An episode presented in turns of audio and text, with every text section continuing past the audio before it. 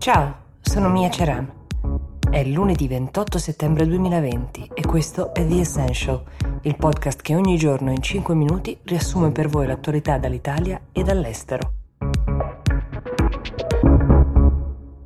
Questa settimana si apre con molti aggiornamenti su storie di cui vi ho parlato nei giorni scorsi. Innanzitutto il referendum svizzero, quello che avrebbe potuto sospendere la libera circolazione delle persone e delle merci attraverso i confini del paese, cambiando tra l'altro la vita di eh, non poche persone, è stato bocciato da oltre il 60% dei votanti, un segnale importante per il partito populista di destra che lo ha proposto, ma soprattutto un indicatore di come i cittadini svizzeri siano consapevoli di quali danni potrebbe causare al paese una Swiss exit, un blocco dell'immigrazione e di come l'economia del paese e i suoi scambi commerciali siano uno dei pilastri da mantenere. In America invece ricorderete che si attendeva il nome della donna che avrebbe sostituito uh, Ruth Bader Ginsburg, scomparsa uh, la scorsa settimana come membro della Corte Suprema. È arrivato, si chiama Amy Coney Barrett. Trump aveva detto sin da subito che sarebbe stata una donna, è una conservatrice ma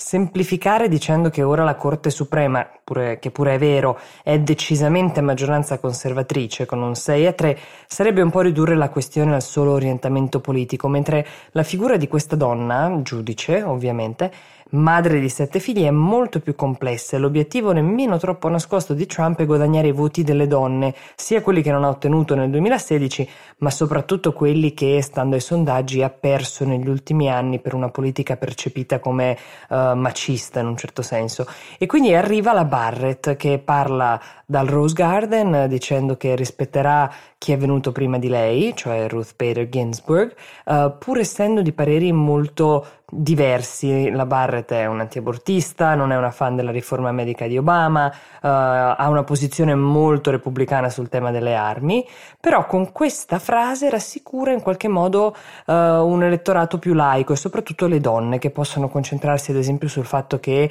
lei sia la prima madre di figli in età scolare a servire nella Corte Suprema, come non tifare per uh, lei effettivamente, che si è profondamente espressa diciamo su dei temi come l'aborto dicendo la vita parte dal concepimento ma ha adottato allo stesso tempo due bambini di Haiti eh, che cresce insieme ai suoi figli di cui uno è affetto da sindrome di Down quindi una situazione eh, molto complessa per la quale è eh, facile avere empatia e anche ammirazione. Sarà davvero un'impresa a questo punto per i democratici riuscire a mettere in cattiva luce questa donna ma siccome in politica vale tutto non escludiamo i colpi di scena.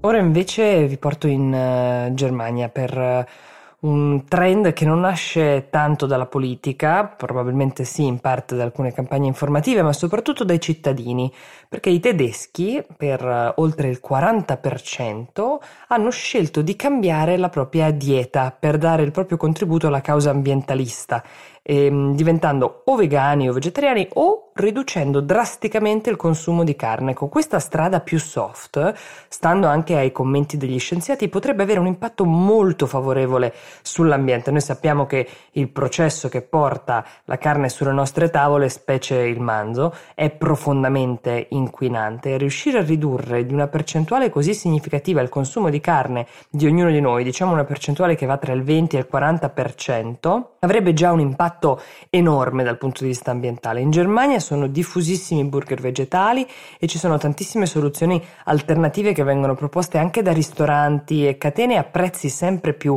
accessibili, il che ovviamente aiuta chi si trova a scegliere. Non male come risultato per un paese molto affezionato al consumo di carne come la Germania. In Francia, ad esempio, invece il 68,5% degli intervistati di questo stesso sondaggio hanno ammesso di consumare carne a piacimento senza porsi alcun limite senza farne una questione etica, ma la riflessione si fa un po' più articolata se osserviamo eh, il tema su scala globale, perché nonostante il trend più consapevole, consapevole l'informazione più diffusa che fa calare il consumo di carne nei paesi più avanzati, è stimato che il consumo eh, di carne crescerà nel mondo del 15% entro il 2027 e questo perché i paesi in via di sviluppo, man mano che crescono, vedono crescere una classe media il cui potere d'acquisto sale e se può sceglie di nutrirsi con la carne che fino a ieri non si poteva permettere.